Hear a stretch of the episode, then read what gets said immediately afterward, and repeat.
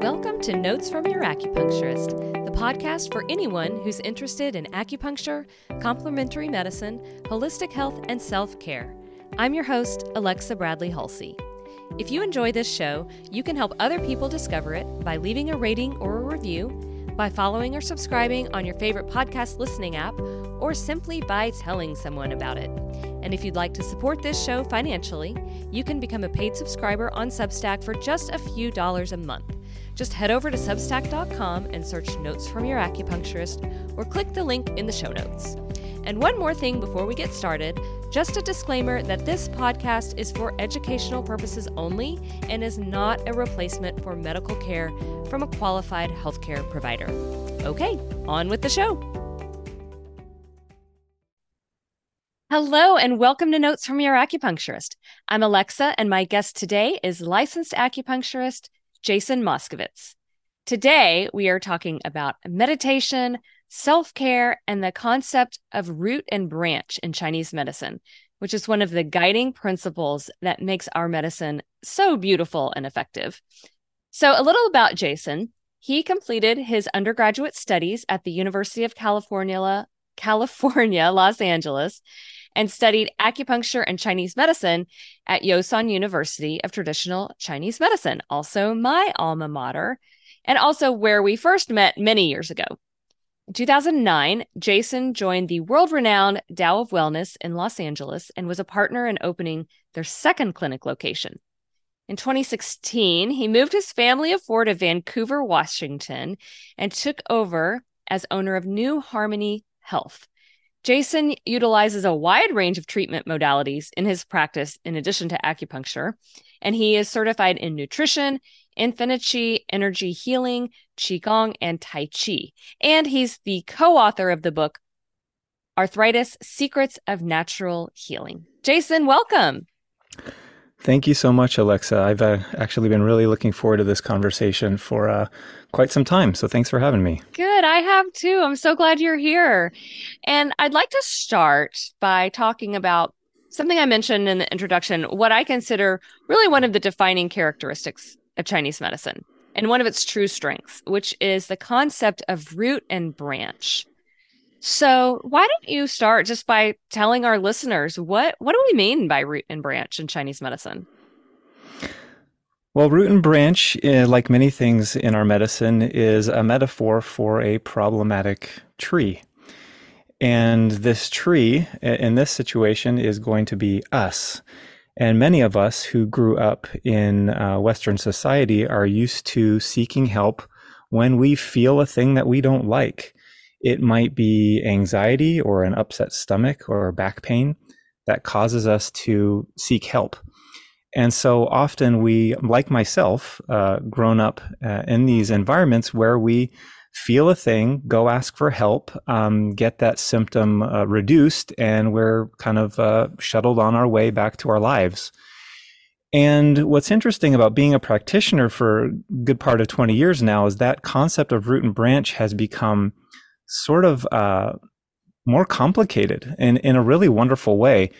Um, for a long time, as a as a human and as a practitioner, I would see a branch, a problematic symptomatic branch, as being what I mentioned already, a bunch of symptoms, and this root maybe being another physiological process going on in the body.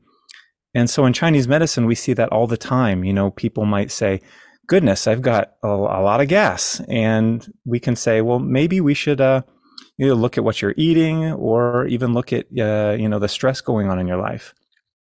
And uh, as I mentioned, being uh, in practice for sort of a mid career span of time now, um, the root has become a little bit broader for me. And I don't know if this is as a result of my own interests in energetic medicine and mental health care or being uh, married to and practicing with a psychotherapist. Um, but in the the definition of a, of a root, I think, can go way beyond just our physical body. Um, to mean uh, really what's going on uh, emotionally, energetically, spiritually. Um, so this relationship between root and branch doesn't necessarily mean the physiologic body or the physiologic tree. um, alone, but can uh, really expand to our entire experience of being uh, a human being. In fact, one of our shared teachers, I believe, uh, Ni Hua-Ching, is is I believe quoted as saying that there is no incurable disease. Uh, there's just incurable people, which I I still giggle when I say that, that to myself. That sounds like something he would say. uh, when I say that to myself or say it to patients, I I still find it uh, funny because well, we laugh because we know there's some truth in that. I love the way that you're describing the root and branch as the problematic tree. And you're really expanding my thinking here and how you're talking because going back to that tree metaphor, what you're saying is that the root isn't just the physical root of the tree. The root is the soil that the tree is in. The root is the air that is around the tree and maybe uh, everything in the tree's environment that it interacts with and it goes actually beyond the physical tree the root um, is is beyond just the tree itself absolutely yeah the the health of this tree is going to depend on uh, on all of those factors yes because a tree is part of an ecosystem and we as humans are part of a community Absolutely. Ding, ding, ding. The light bulb is going off. Absolutely. Um, you know, we we as human beings are not all living in caves. Uh, that might be a nice retreat, but we are living as a community, and so are those metaphoric trees. And to relate it to our our teacher's uh, famous quote there, um, when I first heard that, you know, there is no incurable disease, I got really puffed up in my chest and felt, oh, so very egotistical about this mm-hmm. medicine I was studying, thinking, mm-hmm. that's right, this is a panacea for all, it's going to cure everything.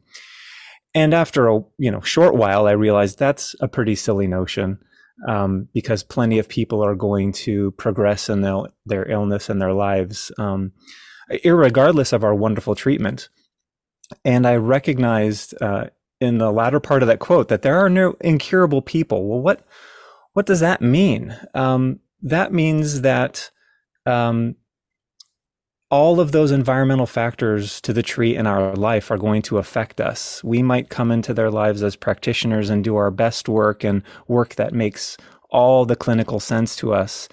And the 99% of a patient or a person's life outside of the office is going to be influenced by all of those other factors their food and water and relationships and environment and toxins, etc. And so a person is a conglomeration of all of those things and maybe also none of those things. And uh, the influence of people like us on other human beings seeking help, I think does actually have some shortcomings. Mm. And that is really um, our influence uh, I'm not here to take on another human being's entire life and influence every little aspect. Um, I've definitely seen, you know, many people come in for back pain and have their entire life changed. That's personally my goal. But to bring it back to the, the quote again, um, I don't think using cancer as an example, I'm not really allowed to treat cancer itself. Right. I'm not here to cure cancer. I'm not here to cure um, disease, despite my effectiveness as a practitioner in my chosen specialties. I'm here to change lives. So, what walks in is back pain, what walks in is side effects from chemotherapy, and I do my best to achieve those um, results for those chief complaints. But my true desire is to illustrate to somebody that they're an entire person outside of their roles as a parent and a worker and a patient. And um, oftentimes people will come in for these these branch problems, but will leave um, with their root conditions being treated that may have absolutely nothing to to do with that branch issue that brought them in. Mm, uh, mm-hmm. uh, so again, the uh, the incurable person might be someone who is so ingrained, maybe even multi generation multi generationally with trauma, um, to be uh, engaging with the world in such a way that keeps them from being receptive to help from quality practitioners that there's really not a lot we might be able to do for a certain person and that is nothing wrong with us as practitioners or even them as people. It's just about right time and right place. Right.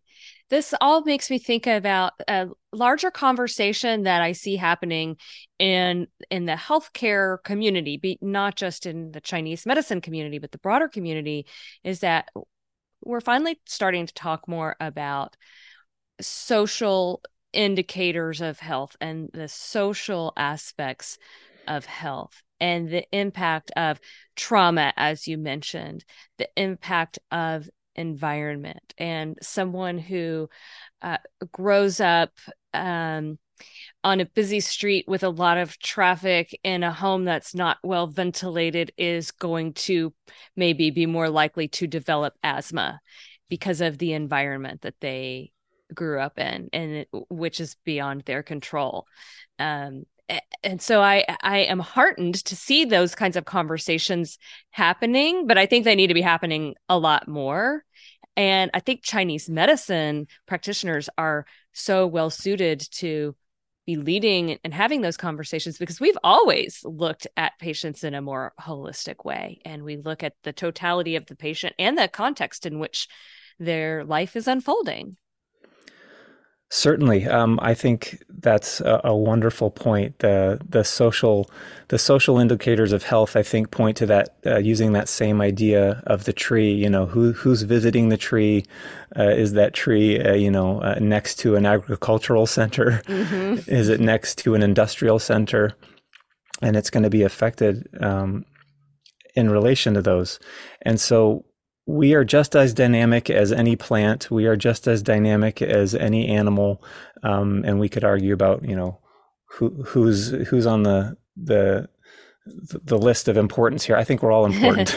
yeah. um, yeah. But as far as your your point, um, yeah, there are indicators that affect us um, outside of you know just the body, just the mind, and so I think patients are hungry. They're hungry for um, for experiences in, in healthcare, I mean, in this country for sure, because it's so difficult to get um, healthcare sometimes, uh, for practitioners of all kinds who are willing to look at their entire being instead of just uh, their back pain, for example. In fact, I mean, this is what happens every day. Uh, most of my professional life, people will come in and explain, you know, about the back pain that's been with them for years, and then they'll be upset that you know all of the conventional doctors who might be doing their wonderful job um, prescribing physical therapy and and uh, you know medication aren't interested in them as humans. Mm. um, aren't treating them as people.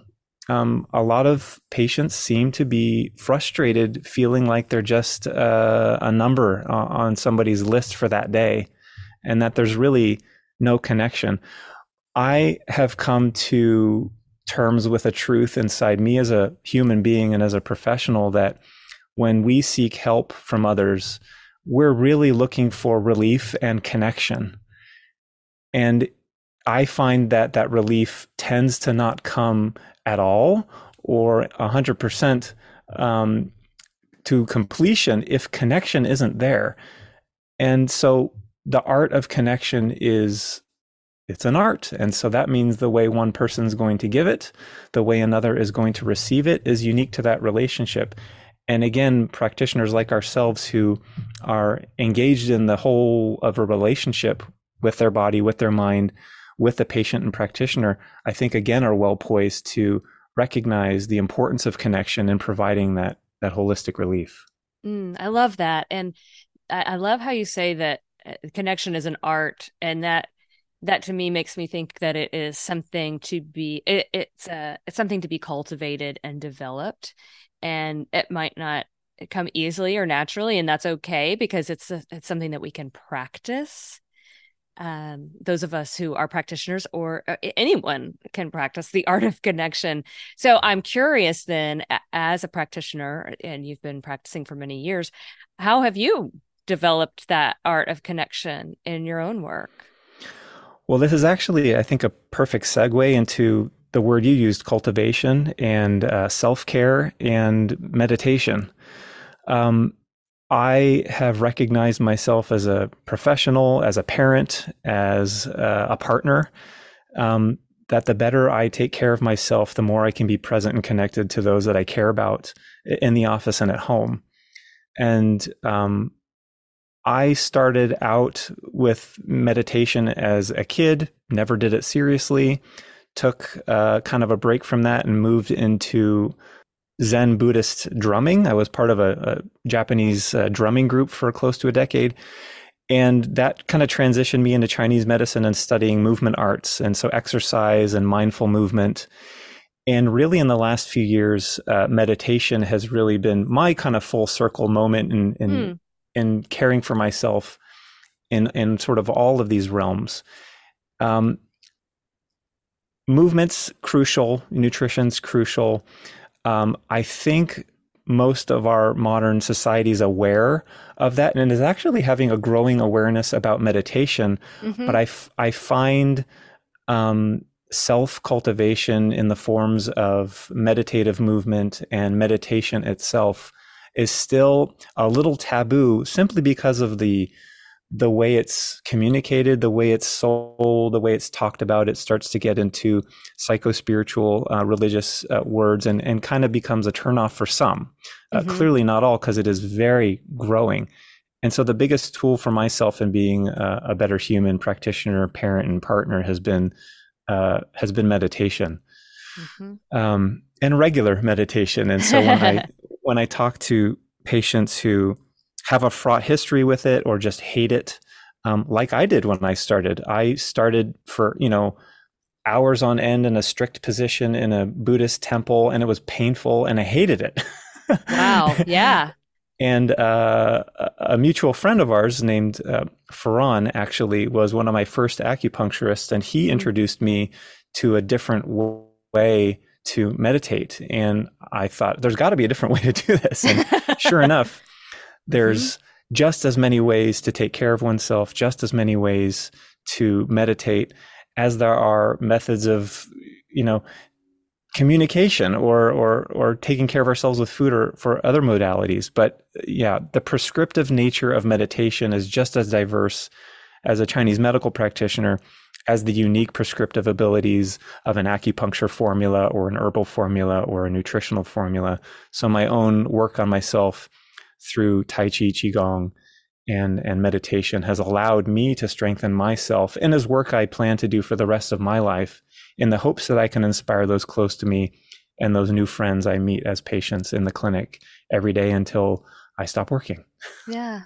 I'd love to hear a little more about your particular meditation practice and what you have found that works for you because yeah, I I I hear from people eh, who practice med- meditation and it works for them and some who uh, try it and they can't stand it and um, so yeah uh, how how does your meditation practice work sure i mean I, i'll get into sort of what i like and what i do um, in a moment but i i believe that even the word meditation is so incredibly gray um, mm. Um, and a lot of people will approach things like acupuncture or meditation because they're looking for relief and mm-hmm. connection, connection yep. from another person and maybe connection uh, within ourself. And what happens is we're often looking for relief from some sort of stress. Another enormous gray word that's relatively meaningless. yes. yes. It's meaningless. Yeah. Until we find out, well, my stress is this thing in my back that I can't make go away. And your stress is that person you work for that you just want to, you know, every vacation is your only happy place. So everybody's stress is different.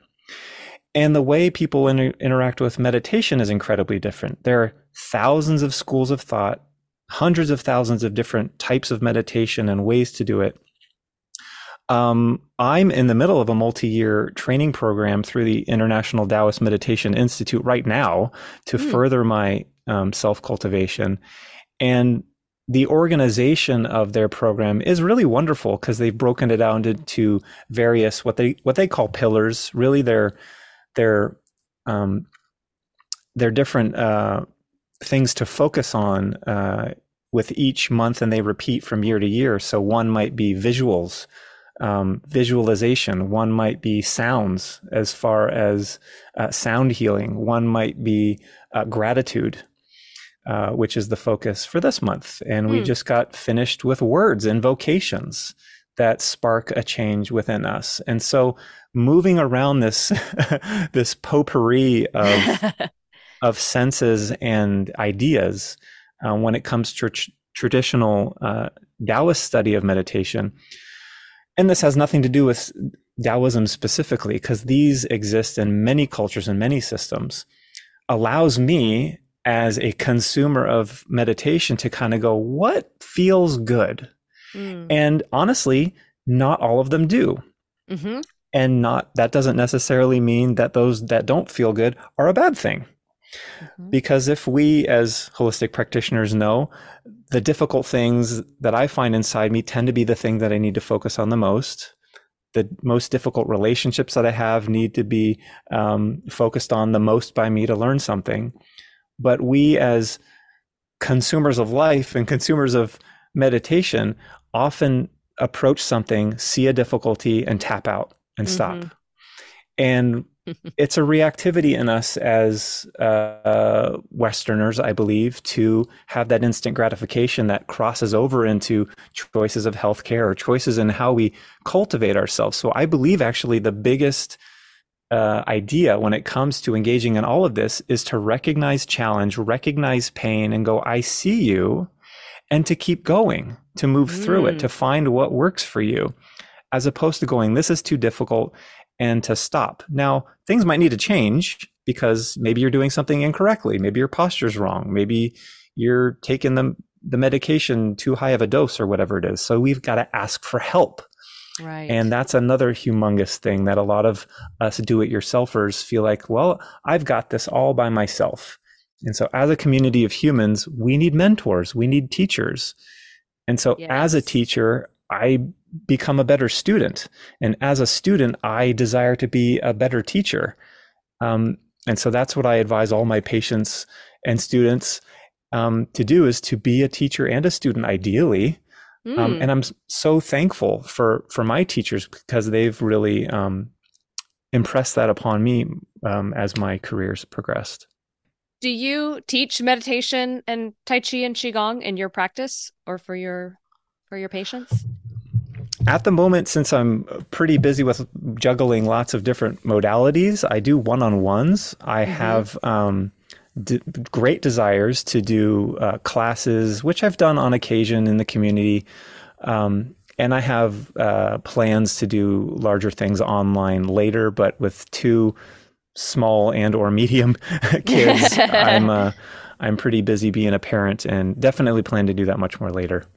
So a common response that I hear from people when when I talk to them about meditation is that they say they their mind is just too restless. They have a hard time relaxing. They can't quiet their mind. And so they don't do it because, you know, because it's just too hard, kind of like how you mentioned. So, um, what what is your response to that when people say that? It's a universal problem, one I share, uh, mm. one I've seen myself progress through. And just like you, 90% of the people I talk to have the same complaint that keeps them from, from moving forward. And to that, I say experiment. I have a handout that I give. You know, it's got five really simple, pretty much self guided things to do. And they're really quick, they're really simple. Um, but self-guided doesn't work for a lot of people. Mm-hmm. right. So I've got to say, okay, you've got to try these four or five or six apps and videos on YouTube and just date. I like to, I like to, I, I, like to talk about things when, when I'm, when I'm trying to communicate finding chemistry with a thing or a way of life, I, I always come back to dating for some time for, mm-hmm. for some reason. it's something we can all relate to. We've all had bad dates and good dates. That that's true, and that's that's the idea. Is you uh-huh. you sit down with a meditation. You go, how does this feel? Now, again, just because it is challenging, it doesn't feel good, doesn't mean to give up on it. But maybe after two or three dates with a thing, you're like, mm. this isn't my thing. Yeah. You keep going until you find a spark inside that says, I'm moving in a direction.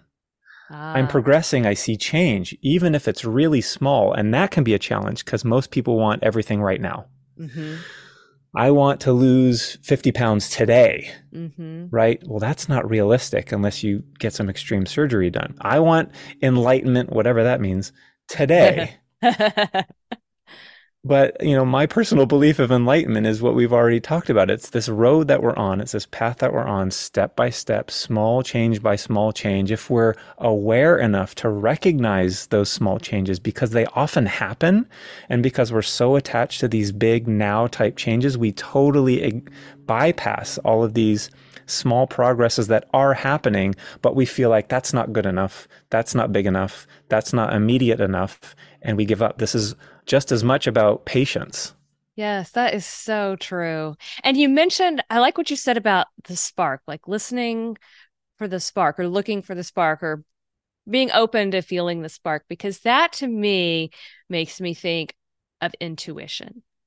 And if you feel that spark, then that's your intuition speaking to you and and trying to to guide you and to be your friend. Um do you do you feel like meditation helps people be more in tune with their intuition or like it helps people to hear their intuition or feel their intuition more fully 100% i was actually i was actually kind of hoping that you would ask me a question like this before when we were setting this up. Absolutely. Um, intuition as an idea, you know, we think of this thing being a, a sixth sense, um, uh, some some other way of knowing a thing, and this is again such a very foreign concept for um, modern Western cultured humans who are used to living our lives externally, uh, materially. And so to have an intuition would essentially mean to learn something from a place that isn't from another person, that isn't from a book, that isn't from a thing that I can hold in my hand, but it's from uh, generating a truth from inside your own being. And that's such a, again, a very foreign, sometimes scary concept for a lot of us that are very attached to um, ways of living, ways of utilizing our mind, and our systems of uh, belief sometimes too. Mm-hmm. And so, uh, not that we have at all to remove any of our cultures or systems. I think we simply need to complement all of that with a world that's going on inside of ourselves that we can uh, utilize intuition itself to find intuition and to grow that intuition to a point where we can go, oh my goodness, I just figured something out by myself in complete darkness. And I didn't it, it didn't come from anywhere else. It didn't come mm-hmm. from outside of me. That I can be my own uh, ever flowing university to mm-hmm. learn from mm-hmm. when it comes to being on this planet and relating to others and caring for myself meditation has been an enormous guide in in generating that from for me anyway. Yeah, and I think eh, like you said, we're so accustomed to um, eh, eh, drawing upon the external world for everything that we need and to and to live out our desires and um and I think one of the things that we have to do too is just to sort of quiet the noise from the outside and try to step away from that. And I think this is why, uh, you know, you, you, talk about like, you know, generating a, a, an, an idea from the University of, of You, or I'm not quite sure how you put it, but this, this makes me think of like why people tend to have get great ideas when they're in the shower. It's because I feel like the shower is the one place where people don't use their phones because it's kind of hard to use your phone while you're in the shower. Uh, yet. yeah, exactly. I know. Seriously, somebody's gonna invent the shower phone for sure. But, um, but yeah, like it's just you in the shower. It's nobody else talking in your ear or texting you, or you're not watching a video YouTube video. It's just you, and so it's amazing what can come up when it's just you. Yeah, it, it's super interesting that you mentioned the shower. Uh, having been a sufferer of panic and anxiety for a good portion of my life, it was actually a morning shower that was actually the the most difficult thing for me to do because there wasn't any other external thing occupying my mind. That was when my mind would go nuts. Wow. I, I would essentially utilize that time to uh, replay you know really awful images and scenarios for the you know five minutes and i'm basically setting up myself for a really awful day every day right. for years oh, wow. it's wow. pretty pretty awful it's like you know warm water it should be should be pretty relaxing yeah um, i came to actually uh not enjoying taking a shower because of how anxiety provoking it was and now I, and now I'll, I'll literally like recite invocations while I'm showering. it's another opportunity to focus. Right. Um, right. Um, and because if I'm not on my A game, I, I can, those bad habits might want to peek in and say, Hey, I'm still here if you're not, you know, taking care of yourself. Mm-hmm. Um, but you're right. And to, to kind of respond to your, you know, the, the common, uh, challenge that people have regarding that active mind, mm-hmm. it's really to find a way to uh, to disengage. You know, all of these thoughts they they want to knock and go, "Look at me! I want attention. I'm I'm going to be your focus for the next few seconds or few minutes or few hours." And to simply say, you know, I see you there, but I'm not interested in engaging with you anymore. And to generate that habit. And I've I've improved mm. my ability to shower. That's good. and I have improved my ability to see what can come in those quiet moments, um, like inspiration. And absolutely, I think that's when people are what people will call the um, the zone in sports, mm-hmm. or um, they'll call it a Zen moment. Maybe when they're doing some repetitive activity like doing the dishes or um, painting the house um, or chopping wood. Uh, and that's the uh, inherent um, benefit of engaging in the mundane aspects of life is that we can be in that intuitive space when we're engaging in life in that way, as opposed to running away to pleasure activities only, because that's really right. trying to escape from that part of life. And we really do need a balance of work and rest uh, not just rest. So yeah, yeah, and we really shortchange ourselves when we uh, are constantly engaging in distraction. We miss out on so many opportunities to uh, engage and cultivate our intuition, and uh, you know, find out what else might be inside of us. Absolutely. Yeah, if we're aware, of course. Um, right. Those that those that love their their um, you know uh, distractions and and sensory stuff they might have no idea that there's any other way of being. That's true. And and that's okay. That's for them to learn in their own time. Um, but it is a wonderful thing when you realize that you know there's this entire universe inside to explore and improve uh, and it, honestly it makes uh, life much more worth living. Absolutely. Well so we've talked a, a, bit about meditation. I would like to talk about Tai Chi and Qigong as well, because those are practices that you have spent a lot of years learning and practicing. Um, they're not the same as meditation, but I feel like they have a meditative aspect to them, um, but they involve movement. So I, I'd like to hear sort of how you, what do you feel like are the different benefits of Tai Chi and Qigong versus something like meditation and, and what's the role of each in in this process of healing and caring for yourself? Sure. I'll just um, kind of define the two a little bit. Um, so Tai Chi and Qigong are both movement arts and uh, Qigong is like saying sports and Tai Chi is like saying baseball.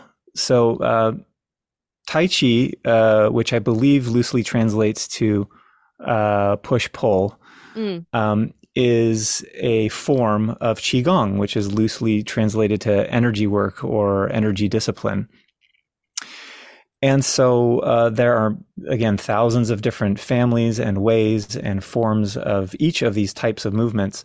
Tai Chi is often more a consistently moving set of movements where Qigong can be a little bit more broad and can have moments of stillness, moments of even meditation. Um, the word meditation often uh, connotes a, a, standing, lying, sitting position where we're really focusing on the internal world and our breath and our intention, where Tai Chi and Qigong often have um, much more specific postures and movements uh, related to them. And they are different and they have some similarities too. Oftentimes, when we're engaged in moving activities like Qigong, it's actually quite difficult to think of anything else. Mm. When we are engaged in stillness, that is the experience of sitting meditation, for example, it's actually very easy to think of many, many other things. Mm-hmm. And so both need to be trained when it comes to our body and our mind because those help each other as well. If we have a body that's not working very well, it's hard to have a focused mind, and vice versa is true. And so I believe um, we need a little bit of both. We need movement, we need stillness. And so while I shared a story about meditation recently being a, a sort of a boon for me, I, I wouldn't say that one is necessarily more important than the other. I would actually consider them both to be part of the same uh, energy work that is one of the five main pillars of Chinese medicine. Internal work like meditation, internal work like um, uh, Tai Chi or Qigong, and then there's medical energy work like medical Qigong, Infiniqi, as you mentioned earlier in the intro. Mm-hmm. Mm-hmm. Um, so just like uh, somebody who's wanting to lose weight, um, right? They're they're hearing about food and and movement, and really nothing else.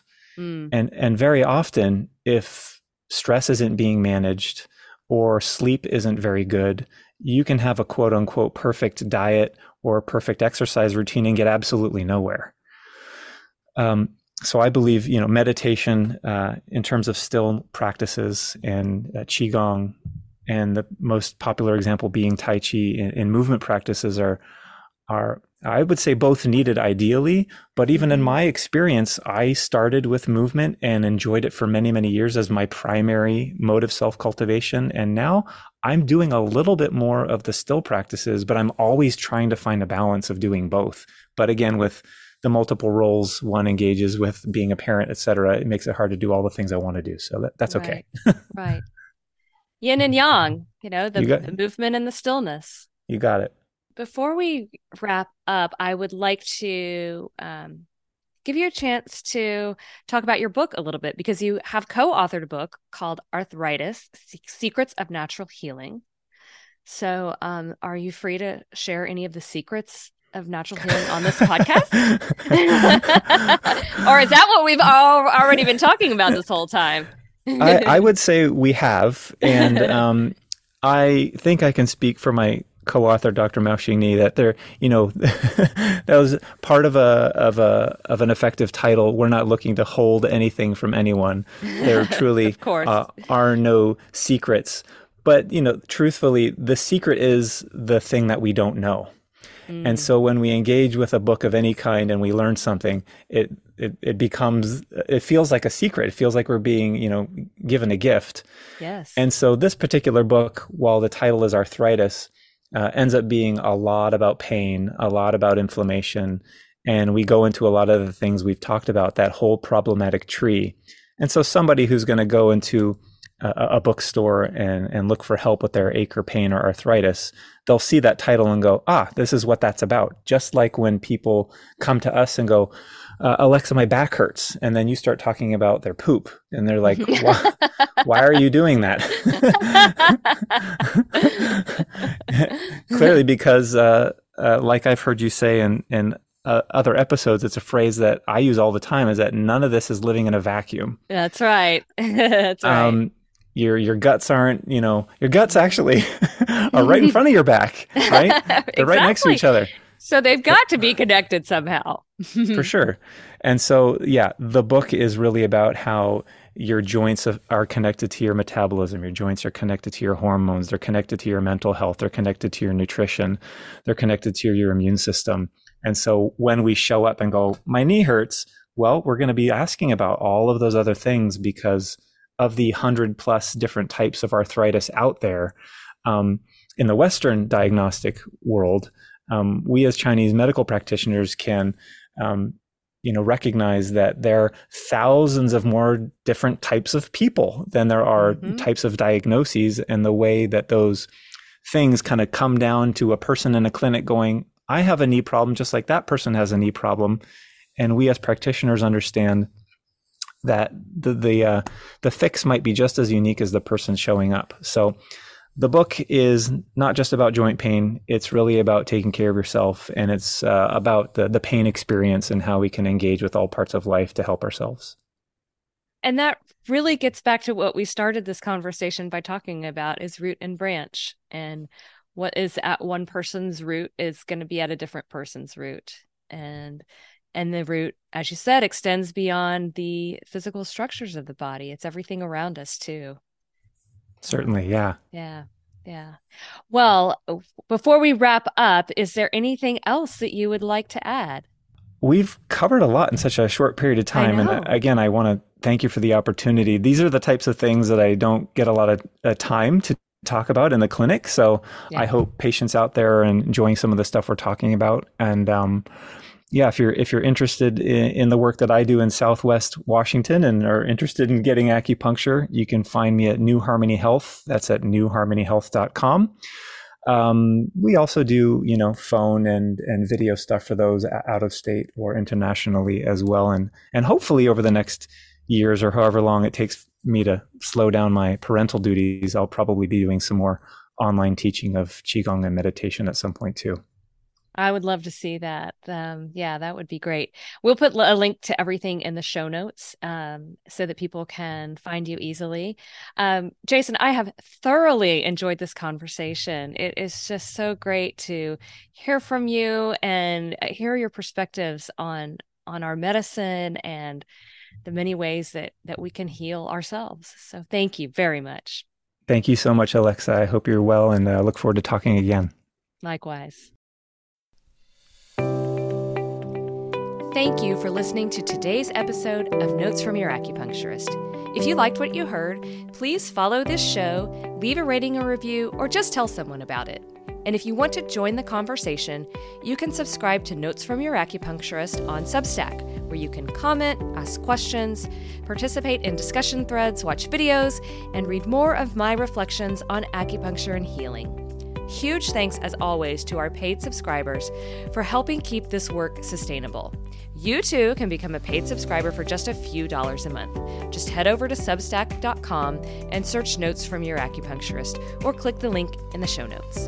Until next time, this is Alexa Bradley Hulsey, your acupuncturist, signing off with love and gratitude.